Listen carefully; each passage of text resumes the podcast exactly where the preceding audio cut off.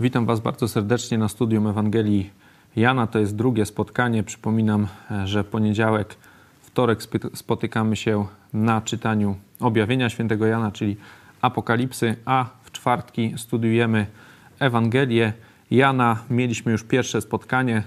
Przypomnę pokrótce, o czymśmy mówili. Mówiliśmy po pierwsze o autorze, dlaczego jest nim Jan, nie jest podpisany z imienia, jak zaczyna się ta Ewangelia, ale mówiliśmy, że jest on, autor siebie przedstawia jako ten uczeń, którego Jezus miłował, jest wymieniany w konkretnych sytuacjach.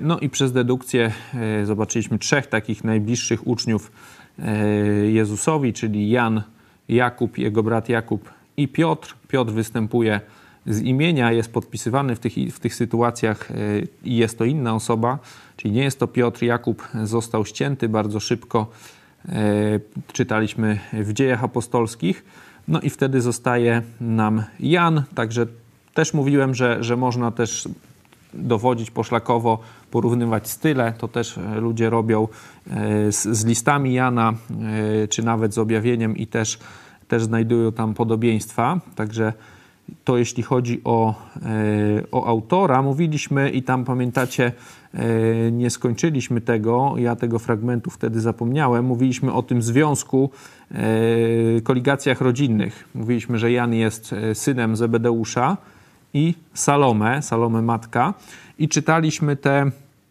te osoby stojące pod krzyżem, te kobiety stojące pod krzyżem podczas ukrzyżowania Jezusa. I nie przeczytaliśmy jednego fragmentu, tego nam brakowało. Pierwszy to był z Ewangelii Mateusza 27:56 i tam pisze: wśród nich była Maria Magdalena i Maria, matka Jakuba i Józefa i matka synów Zebedeuszowych. Mamy cztery kobiety. Marię, matkę Jezusa, Marię Magdalenę, matkę Jakuba i Józefa i matkę synów Zebedeuszowych, nie? Czyli matkę Jana, tą Salomę. Jedziemy teraz do Ewangelii Marka, rozdział 15, werset 40.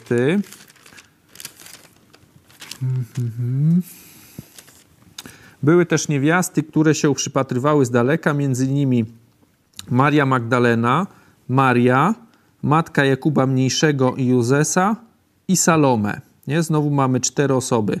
Marię Magdalenę, Marię, no to występują tak samo. Jest Salome, to jest ta matka synów Zebedeuszowych i tutaj mamy matka Jakuba i Jakuba Mniejszego, tak? A tam mamy Jakuba i Jozesa, nie? Czyli ją traktujemy jako tą samą osobę, tą czwartą. I teraz, i ten ostatni fragment, któregośmy nie przeczytali tydzień temu, jest z Ewangelii Jana 19:25. A stały pod krzyżem Jezusa matka jego i siostra matki jego, Maria, żona Kleofasa i Maria Magdalena. Nie? I tu chodzi nam o tą siostrę matki jego. Nie? Mamy, że to jest ta Salome, tak przypuszczamy. To nie jest jakiś tam wielce, wiecie, jakieś nie wiadomo jak ważne, ale nam to trochę pokazuje. Mówiliśmy, że Jan był, czyli że prawdopodobnie był skoligacony rodzinnie z Jezusem. Mówiliśmy o tym, że jest Żydem, mówiliśmy trochę się więcej, mówiliśmy o celach Ewangelii i o jej wyjątkowości. Mówiliśmy, że cel jest opisany, możemy to przypomnieć, zobaczyć na koniec Ewangelii Jana w rozdziale 20, to jest 20, 30, 31. I wiele innych cudów uczynił Jezus wobec uczniów, które nie są spisane w tej księdze, te zaś są spisane, abyście wierzyli, że Jezus jest Chrystusem, Synem Boga i abyście wierząc mieli żywot w imieniu Jego. Czyli mamy spis, jakiś wyciąg z wydarzeń, które Jezus, z cudów, z tego, z mów, co Jezus robił na ziemi.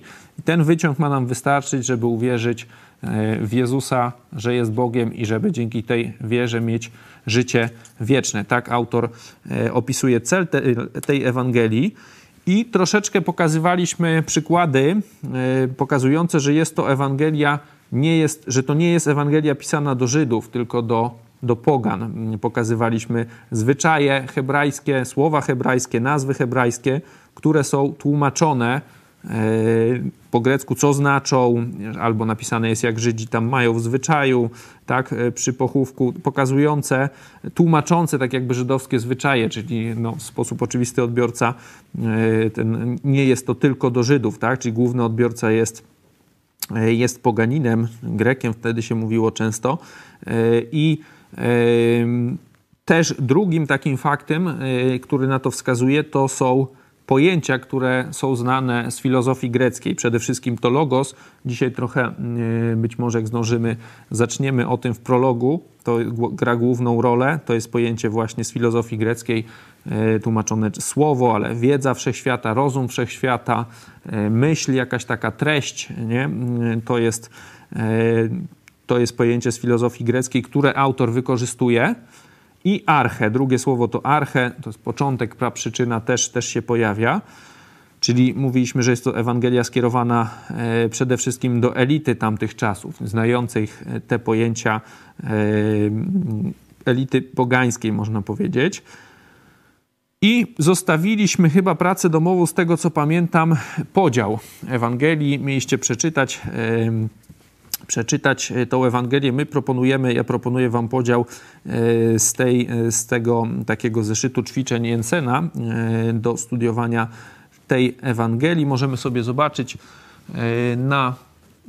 dajcie na ekran ten podział i zaraz będziemy mówić, dlaczego tak, jak. Oczywiście każdy może sobie tam dzielić jak chce, ale no, proponujemy wam taki podział. Pokażemy zaraz dlaczego. Na początek prolog, no w sposób oczywisty jest to, jak będziemy widzieć, jest to coś, co się wyróżnia od narracji, bo później już mamy narrację, Jezus gdzieś chodzi, wcześniej Jan Chrzciciel coś mówi, a w prologu 1.18 mamy taki wyciąg filozoficzny bardziej, czy takie wprowadzenie postaci odwołujący się aż do stworzenia właśnie i potem do przyjścia Syna Boga na ziemię. Tam jest znane na przykład z Kolan to ten fragment, że słowo stało się ciałem i zamieszkało wśród nas. Nie? Także ten prolog no to w sposób oczywisty się oddziela. Potem mamy podział, zobaczcie, od 1.19 do 12.36 to są taka służba publiczna, można powiedzieć, czy czynione znaki. To są 3 lata. Skąd wiemy, że tam są 3 lata? Nie piszę, tam nie ma, wiecie, jakiegoś tutaj akurat w tej księdze datowania, ale widzimy to po świętach żydowskich, które są corocznie i występują przez ten czas, szczególnie te paschy. Także stąd możemy widzieć, że to trwa 3 lata mniej więcej. Zaraz możemy to podzielić, czyli tu mamy tą służbę publiczną. Potem jest tutaj autor, tak jak mówiłem, ten pan Jensen pisze, wielka pauza, to jest 12.36, ten początek tego wersetu A, czyli pierwsza część.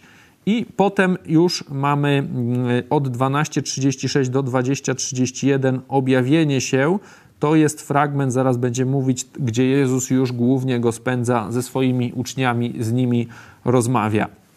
No i potem epilog, to spotkanie ostatnie, tam gdzie Jezus się ukazuje uczniom, jak łowią ryby, potem tam odchodzi właśnie z Piotrem, Jan idzie za nimi, no i tam jest ten koniec, który też czytaliśmy o tych księgach, że cały świat by nie pomieścił tych ksiąg, gdyby miało być spisane wszystko, co Jezus na ziemi zrobił. Teraz przejdziemy może, czyli podział mamy taki pierwszy, zgrubny, można powiedzieć. Oczywiście ten początek, prolog, epilog, a te 2 części to jest służba publiczna, a potem można powiedzieć prywatna, czy bardziej skierowana właśnie już do swoich uczniów. Pierwszy to mamy te 12 mniej więcej rozdziałów, potem mamy 9 rozdziałów, w rzeczywistości 8, tak, bo ostatni jest tym epilogiem. I teraz przejdziemy jeszcze tę służbę publiczną, zobaczcie, dzielimy też na 2 części. Pierwsza część, era wcielenia, gdzie Jezus rozpoczyna swoją służbę publiczną i jeszcze jest, można powiedzieć, taka atmosfera sielankowa, nie ma, to jest na przykład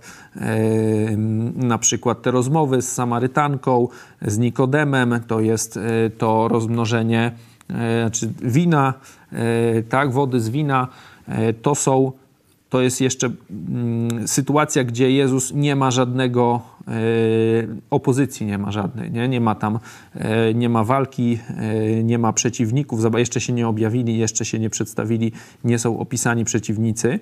Jezus na razie działa razem z uczniami, to są te do końcówki 4 rozdziału. No i potem od 5:11 do 12:36 to są te lata konfliktu, tak je tytułujemy, no i tam już cały czas jest ta opozycja, wszędzie praktycznie za Jezusem chodzą ci faryzeusze, zawsze cały czas jest z nimi jakaś tam dyskusja, jak uzdrowi w sabat, no to jest awantura i tak dalej. To będziemy to cały czas czytać, że już Jezus cały czas ma tych ludzi, którzy na początku chcą tam go, tylko z nim dyskutują, a potem już chcą go zabić, nie? Co jeszcze? I później dalej mamy...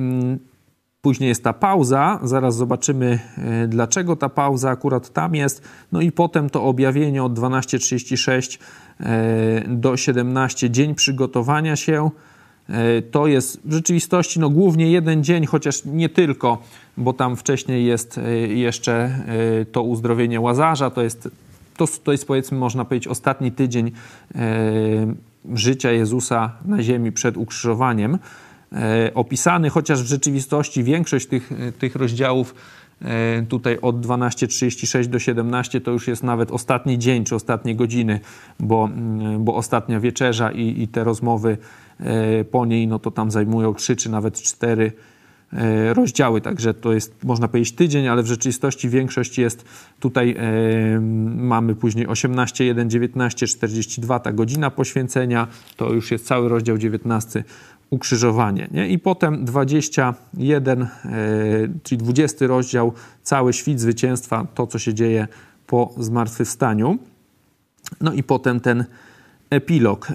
Dlaczego,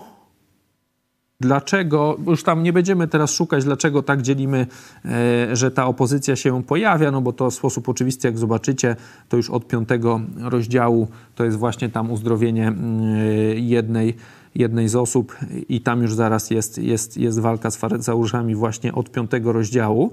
Także ten podział jest w miarę taki oczywisty. Zobaczmy sobie tą pauzę. Dlaczego tak się dzieje? Zobacz, otwórzmy sobie 12 rozdział, 36 werset. Wierzcie w światłość, póki światłość macie, abyście się stali synami światła. To Jezus powiedział i odszedłszy, ukrył się przed nimi. Nie? Czyli tu jest jeszcze końcówka, jeszcze tu jest ta prośba Greków. Jezus coś kończy z nimi tą rozmowę, bo to od 20 wersetu mamy z nimi rozmów. Ukrywa się. No i potem 37, a chociaż tyle cudów dokonał wobec nich, nie uwierzyli w Niego. I zobaczcie, że zmieniają się zaimki, bo 13:1 już jest, jak przechodzimy, przewracamy strony na 13:1. Przed świętem Paschy Jezus, wiedząc, że nadeszła godzina Jego odejścia z tego świata do Ojca, umiłowawszy swoich, którzy byli na świecie, umiłował ich aż do końca. Tu mówimy, zobaczcie, tam jest nich wcześniej, 36, 37, a potem mamy już 13:1 swoich, nie? Mamy już później koncentrację całej tej Ewangelii, te ostatnie od 13 rozdziału w rzeczywistości aż do ukrzyżowania, do pojmania, może lepiej. Jezus jest cały czas ze swoimi uczniami, już tam nie ma żadnych takich publicznych rozpraw, których wcześniej z kolei jest pełno, nie? Że Jezus cały czas, czy w świątyni, czy gdzieś tam cały czas jest dyskusja z tymi faryzeuszami i nie tylko z ludem, a tutaj już od tego 13 rozdziału w rzeczywistości tam tu jest taki tam od 12:37 50 można powiedzieć jest takie przejście. Już jest później cały czas tylko z uczniami, z najbliższymi uczniami i im tam, można powiedzieć, uszczegóławia, bo tutaj mamy objawienie się, Jezus im tam mówi jeszcze więcej, nie? Bardziej już nie w podobieństwach na przykład i mówi dużo więcej niż wcześniej mówił. Zobaczcie tak, ciekawa jeszcze rzecz, to co mówiłem trochę tydzień temu. Zobaczcie, jeśli chodzi o ilość rozdziałów, to mamy tak, na początku mamy te 12, no i to jest 3 lata, tak, publicznej służby. Potem mamy 8, tak? 8 rozdziałów i zobaczcie, to już jest, można powiedzieć, kilka dni, a w rzeczywistości ten ostatni dzień to już nam zajmuje nam ładnych kilka rozdziałów, tak? 3 rozdziały to jest godzina poświęcenia i tam wcześniej jeszcze ten jeden. Także w rzeczywistości ta akcja widać, że narracja bardzo spowolnia. Wcześniej mamy 3 lata, 12 rozdziałów, potem mamy kilka dni, czy nawet jeden dzień już przez rozdziały, można powiedzieć godziny nawet. Także widać, że ma się wydarzyć coś najważniejszego. Tak? To tak jak mówiliśmy w filmie, zawsze jest tak, że na początku no to tam szybko jakieś wydarzenia, powiedzmy, są po łebkach, no a potem jest jakiś moment kulminacyjny, tam akcja zwalnia. Tutaj widzimy, że oczywiście tym momentem kulminacyjnym na koniec to jest właśnie ukrzyżowanie i potem zmartwychwstanie, nie? Ten ostatni rozdział 20, gdy Jezus już zmartwychwstał, 21 epilog. Także to też na przykład ten podział nam też mówi trochę o cudach, że tutaj mamy głównie cuda publiczne do innych ludzi, tutaj już nie. Chociaż w rzeczywistości, zaraz jeszcze sprawdzimy,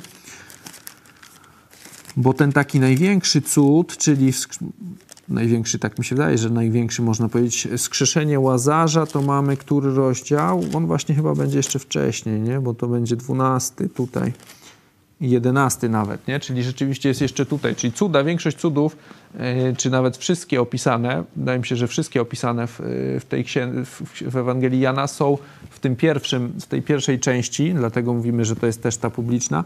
Potem już jest rozmowa z uczniami, nie? Mówiłem o tych słowach kluczowych wcześniej, że najczęściej pada słowo wierzyć, świat, potem Żydzi, wiedzieć, nie? Czyli widać, że ten cel Ewangelii, żeby uwierzył, żeby świat uwierzył, znajduje się tutaj. Z jakichś takich ważnych jeszcze wersetów, czy ważnych fragmentów słynnych, no to mamy ten Jan 3,16, nie? Albowiem tak Bóg umiłował świat, że Syna swego jednorodzonego dał, ażeby każdy, kto weń wierzy, nie zginął, ale miał życie wieczne, żywot wieczny. Nie? To jest podczas rozmowy z Nikodemem. Często gdzieś na przykład sportowcy go wypisują. Jeszcze drugi taki ważny, przynajmniej często też używany, to jest 8 z kolei rozdział, końcówka, jak Jezus mówi, tam Żydzi mówią, no jest dyskusja Jezusa z Żydami. On im mówi, że gdybyście wierzyli w Abrahama, to wierzylibyście we mnie, w Mojżesza. Wtedy Żydzi mówią do niego, 50 lat jeszcze nie masz, a Abrahama widziałeś. No i Jezus wtedy mówi te słowa, 58 werset. Zaprawdę, zaprawdę powiadam wam, pierwej niż Abraham był, jam jest. No i wtedy oni porywają te kamienie. Jezus się przedstawia tak jak Bóg Starego Testamentu, Jahwe, to jam jest, jestem, który jestem. I wtedy oni już nie potrzebują więcej, porywają kamienie, chcą go kamienować. Jeszcze też jak czytaliście, kto czytał tą Ewangelię, to też widać u narratora, opisujący to zresztą jak Jezus mówi, że przez pierwszą część tej Ewangelii często pojawia się na przykład taka fraza, gdy Jezus mówi, bo jeszcze nie nadeszła moja godzina. Czy tam na przykład, albowiem jeszcze nie nadeszła jego godzina. A potem Jezus mówi, że już nadeszła ta godzina, nie? No i właśnie zbliża się zaraz ukrzyżowanie. Gdzieś wcześniej na przykład mówi, że idź jeszcze na przykład nie rozgłaszaj tego, że jeszcze początkowo nie chce rozgłosu. Okej, przejdziemy... A, nie pomodliśmy się, właśnie. Macieju, pomódl się i zaczniemy jeszcze od pracy w grupach. Dziękuję Ci, Panie Jezu, że Ty okazałeś nam Twoją miłość, doskonałą miłość poprzez to, że poszedłeś za nas na krzyż i zapłaciłeś doskonałą ofiarę za nasze wszystkie grzechy, że doskonale zbawiłeś nas od naszych grzechów, od kary za grzech. I dziękuję Ci, że tą miłość pokazujesz nam codziennie, że możemy codziennie zbliżać się do Ciebie poprzez studiowanie Twojego świętego i nieomylnego słowa. I prosimy Cię, żebyśmy dzisiaj też lepiej poznali Twoje słowo bogactwo, które jest w nim ukryte, naszego nowego życia w Tobie. I za to chwała Tobie, Panie Jezu Chryste. Amen. Zanim zrobimy sobie pracę w grupach, to jeszcze tylko uwaga taka, że studiując Biblię właśnie dobrze jest mieć na początek, zanim ugrzęźniemy, czy będziemy się skupiać na pojedynczych wersetach, wyrazach, fragmentach, bo będziemy robić to dosyć powoli, żeby mieć takie spojrzenie ogólne. Po to jest ten podział, żebyście właśnie mniej więcej kojarzyli, w którym na przykład jesteśmy teraz część, nie? Co teraz Jezus robi, nie? Do kogo jest ta służba skierowania, żeby nie tylko się tak zagłębiać w pojedyncze wersety, ale mieć trochę takie spojrzenie z zewnątrz czy z góry na cały fragment. Będziemy się starać tak postępować. Teraz zrobimy sobie pracę w grupach i pytanie, prośba, żebyście się podzielili między sobą. Pytanie będzie...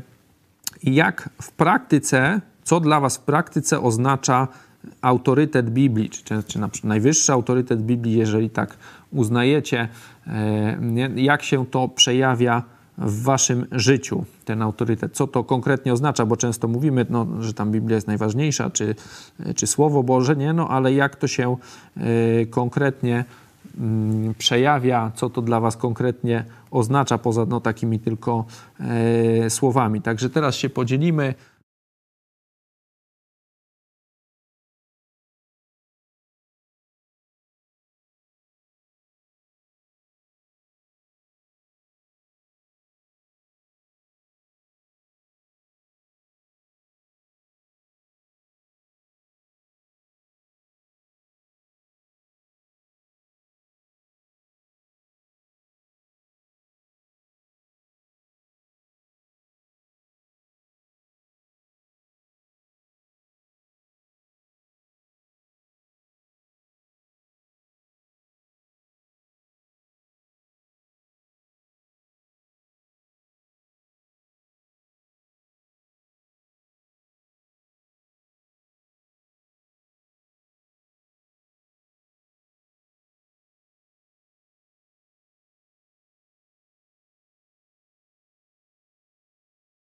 Wracamy do tego pytania w grupach.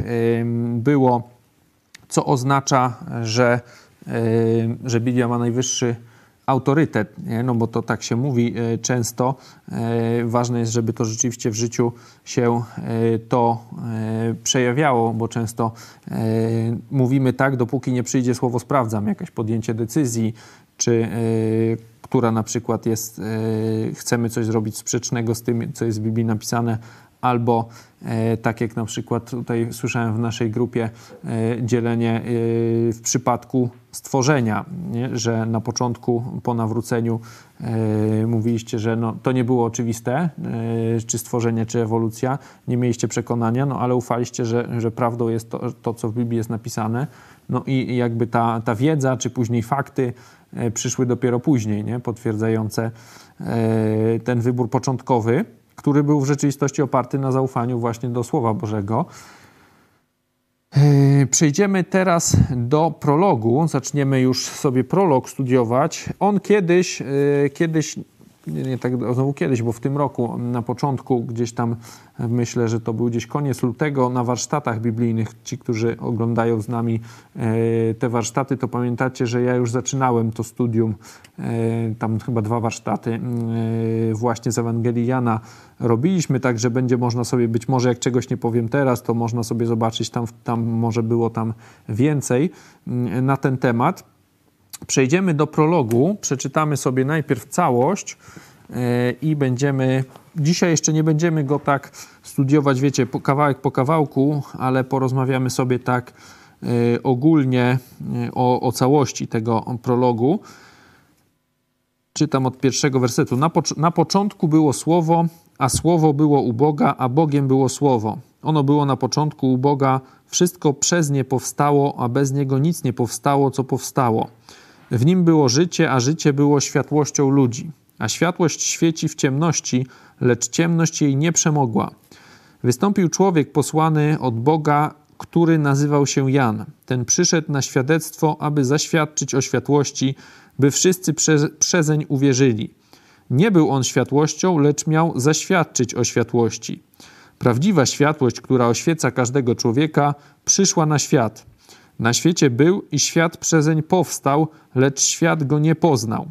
Do swej własności przyszedł, ale swoi go nie przyjęli. Tym zaś, którzy go przyjęli, dał prawo stać się dziećmi bożymi, tym, którzy wierzą w imię Jego, którzy narodzili się nie z krwi, ani z cielesnej woli, ani z woli mężczyzny, lecz z Boga. A Słowo ciałem się stało i zamieszkało wśród nas. I ujrzeliśmy chwałę Jego, chwałę, jaką ma jedyny Syn od Ojca, pełne łaski i prawdy. Jan świadczył o Nim i głośno wołał: Ten to był, o którym powiedziałem, ten, który za mną idzie, był przede mną, bo pierwej był niż ja. A z Jego pełni myśmy wszyscy wzięli i to łaskę za łaską. Zakon bowiem został nadany przez Mojżesza, łaska zaś i prawda stała się przez Jezusa Chrystusa. Boga nikt nigdy nie widział, lecz jednorodzony Bóg, który jest na łonie Ojca, objawił Go. Mamy ten prolog. Mówiliśmy już tydzień temu, że jest to niezwykła cecha tej Ewangelii, że ona się nie zaczyna tak jak te tak zwane Ewangelie synoptyczne, czyli Mateusza, Łukasza i Marka, od na przykład od razu od urodzenia Jezusa, czy od rodowodu Jezusa, od jakichś wydarzeń, tylko tutaj mamy no takie wprowadzenie, można powiedzieć, aktora bardziej głównego, aktora Ewangelii, głównej postaci Ewangelii, która będzie występować, nie? Mamy, tak się zaczyna trochę tajemniczo, nie? Słowo, potem mamy jednorodzony, jedyny Syn, już później Słowo stało się ciałem, zamieszkało. Słowo Jezus chyba nie pada tutaj, nie? Patrzę, ale wydaje mi się, że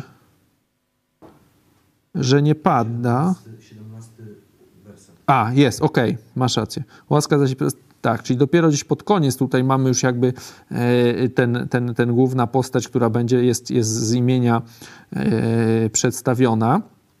Nie? Czyli mamy tak na początku trochę tajemnicze się zaczyna filozoficznie, czy odwołuje się, zobaczcie, z czym wam się kojarzy ten początek Ewangelii Jana. Na początku było Słowo, a Słowo było u Boga, a Bogiem było Słowo.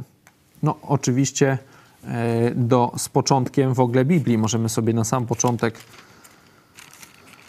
przerzucić. Na początku stworzył Bóg niebo i ziemię. Mamy pierwszy werset pierwszego rozdziału pierwszej Księgi Mojżeszowej. Tak się zaczyna. Na początku stworzył Bóg niebo i ziemię. No tutaj mamy: na początku było Słowo, a Słowo było u Boga, a Bogiem było Słowo.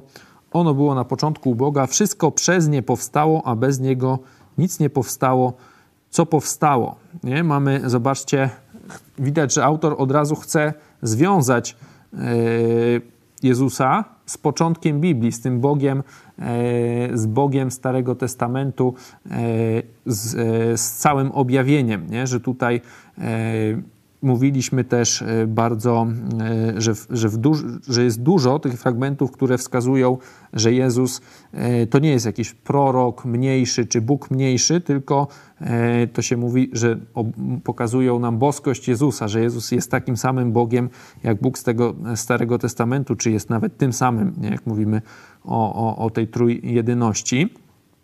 Tutaj ci, co pamiętacie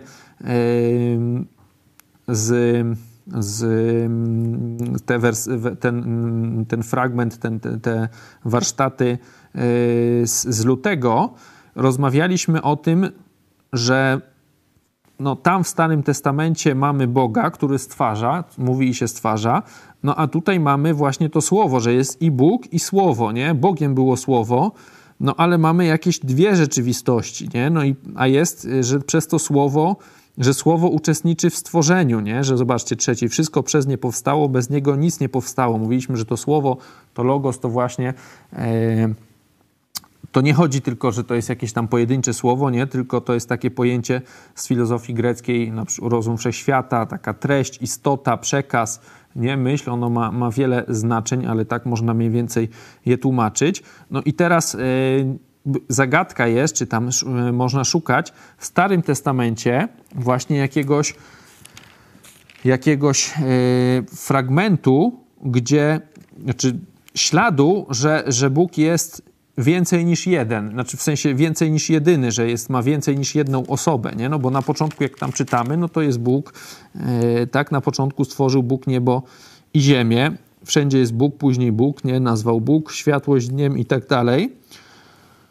No i okazuje się, znaczy wtedyśmy pokazywali na przykład werset 1,26, gdzie Bóg mówi: potem rzekł Bóg, uczyńmy człowieka na obraz nasz, podobnego do nas, i niech panuje nad rybami morskimi, nad ptactwem niebos, nad bydłem, nad całą ziemią, nad wszelkim płazem pełzającym po ziemi. Zobaczcie, że dwa razy jest uczyńmy na obraz nasz, nie? Tutaj mówiliśmy wtedy, że tam właśnie w hebrajskim jest użyta ta liczba mnoga.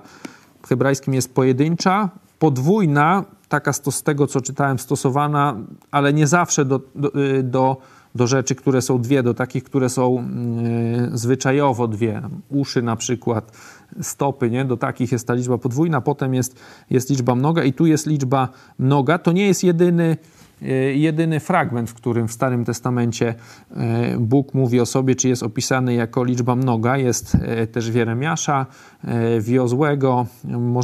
Ja mogę później wam gdzieś w przyszłym tygodniu poszukać tych fragmentów, pokazać, gdzie to nie jest, że są takie ślady, można powiedzieć, Bóg pokazywał takie ślady w Starym Testamencie, że jest coś więcej, że to nie jest jedna osoba, czyli widzimy, że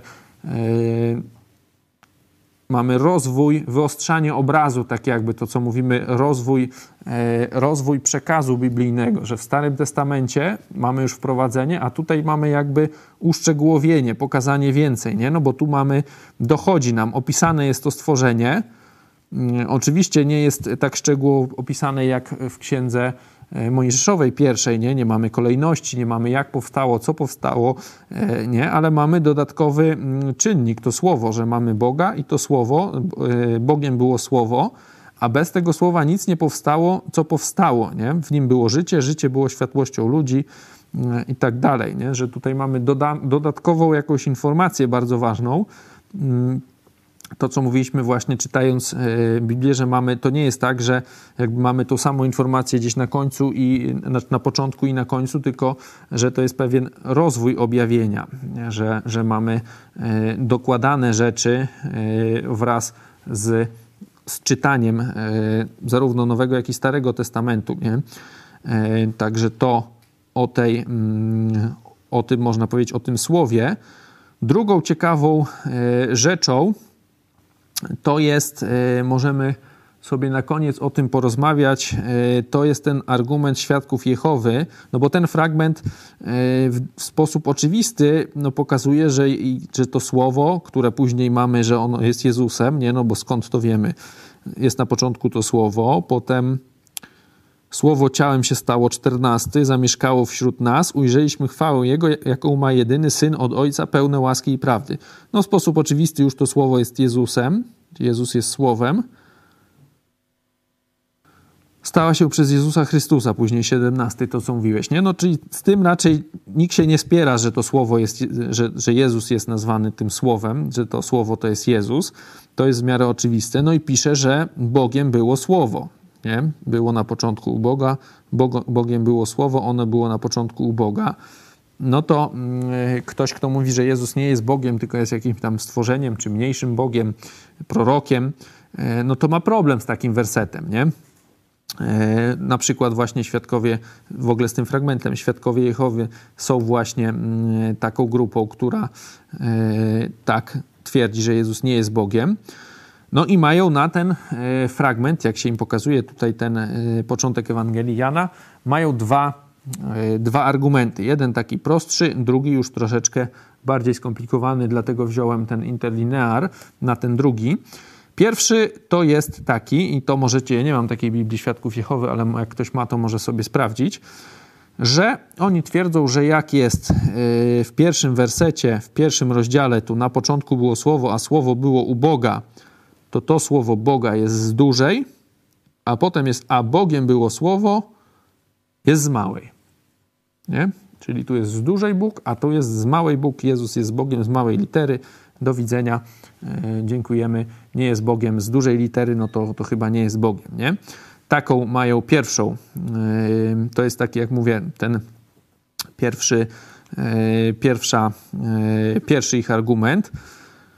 Co można powiedzieć na ten argument? Jakbyście, nie wiem, czy ktoś słyszał, zetknął się, jak ktoś zna, w sensie oglądał te warsztaty i słyszał ten argument, to nie, znaczy odpowiedź, to nie musicie mówić, ale jak ktoś się właśnie nie spotkał, tylko pierwszy raz coś takiego słyszy, to prosiłbym o głos. Jakbyście sobie z takim argumentem, czy no, można powiedzieć argumentem, radzili?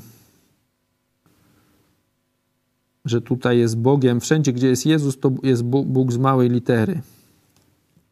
No tutaj sprawa jest prosta, ponieważ te najstarsze rękopisy wskazują nam, akurat Ewangelia Jana jest takim fragmentem, który jest znajdowany w tych najstarszych rękopisach, że Biblia była pisana tylko dużymi literami, nie? Bez interpunkcji. No i wtedy ten argument, może nie wiem, jak znajdziemy, ci zapomniałem wysłać wcześniej, to możesz pokazać na slajdzie. Jak sobie wpiszecie tam rękopis Rylanda, papirus Rylanda, to się nazywa.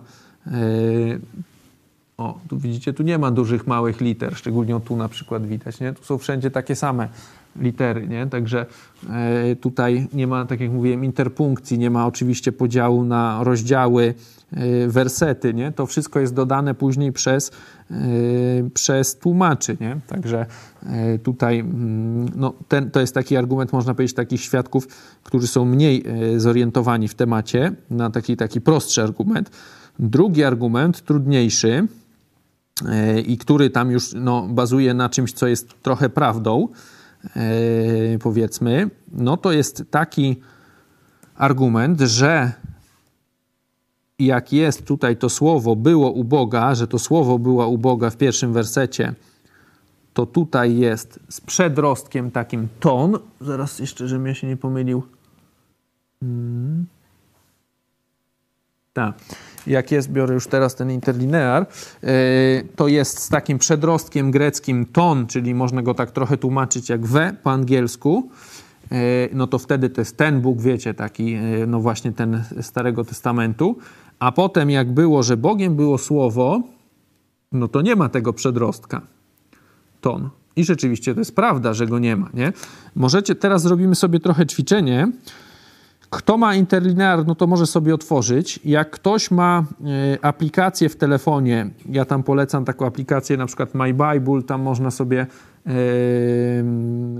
ściągnąć na przykład greckie tłumaczenie, czy to angielskie, to KJV, ono jest często połączone właśnie z tymi greckimi słowami, można tam sprawdzać.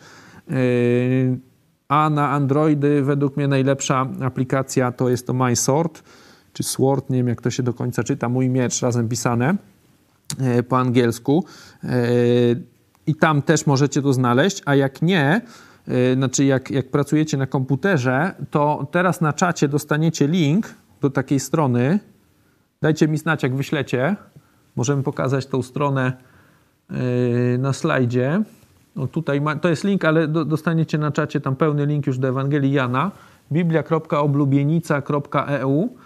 I tam już jest taki interlinear. Interlinear to jest coś takiego, że są przetłumaczone, macie na górze greckie słowa, a pod spodem po polsku są przetłumaczone, nie? Czyli takie tłumaczenie, ale ono się nie musi zgadzać, wiecie, w jakiejś takiej...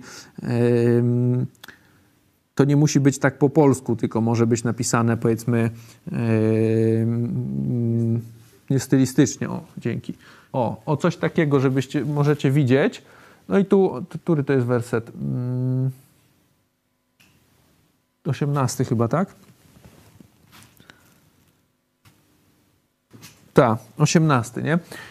Możecie każdy werset sobie tak zobaczyć i tu macie te słowa greckie na górze, tak? No a na dole te tłumaczenia. I weźcie sobie teraz, kliknijcie, będąc na tej stronie. Chyba że ktoś ma interlinear, to, no to wtedy patrzy sobie w tym interlinear. Weźcie sobie pierwszy rozdział, pierwszy werset Ewangelii Jana. No i zobaczcie, że jak jest to teos to jest od teta, łatwo rozpoznać, to jest takie to o przekreślone, potem jest jakby e i o v, teos to jest ten Bóg, nie? To jest to słowo, my tu na slajdzie mamy 18, ale kliknijcie sobie na pierwszy nie wiem, czy możemy też mieć slajd z pierwszego, to przed tym Bogiem było u Boga jest ten ton, nie? Ten przedrostek ton, a potem, że Bogiem było słowo, nie ma tego przedrostka, nie? No i jest argument Świadków Jehowy, że Bóg jest w takim razie z małej litery, no i lipa, nie? No bo w takim razie Jezus nie jest Bogiem i no i się robi problem, nie? Pracę domową zrobimy może tak, że zakończymy, zanim rozwiążemy tą zagadkę, no chyba, że ktoś właśnie sobie obejrzy, czy pamięta te stare warsztaty, to wtedy będzie znał rozwiązanie, chyba, że tak jak mówię, możecie sami to wymyśleć, jak podejść do takiego argumentu, że tutaj Bóg jest z tym przedrostkiem, tym ton, czyli tym takim we, można powiedzieć, a potem o Jezusie, jak jest, że Bogiem było słowo, no to już nie ma tego we, czyli jest coś podobnego jak z tej małej litery, powiedzmy, no tylko, że właśnie już po grecku, nie? Zastanówcie się, jak byście się do takiego argumentu zabrali, jak się za to zabrać. No, podpowiedź może taka, trzeba przeczytać cały ten prolog. Zobaczcie, przeczytajcie prolog, popatrzcie, gdzie jest Bóg, jak tam jest z tymi przedrostkami, macie tą stronę na przykład, czy tam, mówię, można ten interlinear sobie zamówić, to nie jest jakiś tam wielki pieniądz, można gdzieś znaleźć za, myślę, w okolicach 70-80 zł można coś takiego kupić. To jest grubsza, widzicie, sprawa, to jest Nowy Testament tylko tutaj. Tam są i czasy, tabela z czasami. Naprawdę, jak ktoś chce studiować tak wnikliwie Biblię, no to na pewno mu się to przyda. Ale jak nie, no to możecie patrzeć sobie na tą stronę. Pokażmy jeszcze tą stronę. O, dobra. Zobaczmy sobie, było u Boga. Widzicie, mamy to Teos i tu jest ten Tow, czy tam to się czyta ton, nie? Ten przedrostek. A potem jest jak i Bóg było słowo i nie ma, jest tylko to i kaj, no i jest ten Teos bez tego przedrostka. Czyli popatrzcie sobie teraz cały ten prolog, te 18 wersetów. Przeczytajcie sobie po polsku, poszukajcie, ile razy występuje słowo Bóg. Z tego, co pamiętam, to jest to chyba 18 razy. No i popatrzcie teraz, kiedy są te przedrostki, kiedy ich nie ma, no i jak to, czy to pasuje takie rozumowanie, że jak jest przedrostek, to jest Bóg Wszechmogący, a jak nie ma tego przedrostka, to nie jest. Zróbcie sobie takie ćwiczenie w domu i zobaczymy się za tydzień. Do zobaczenia.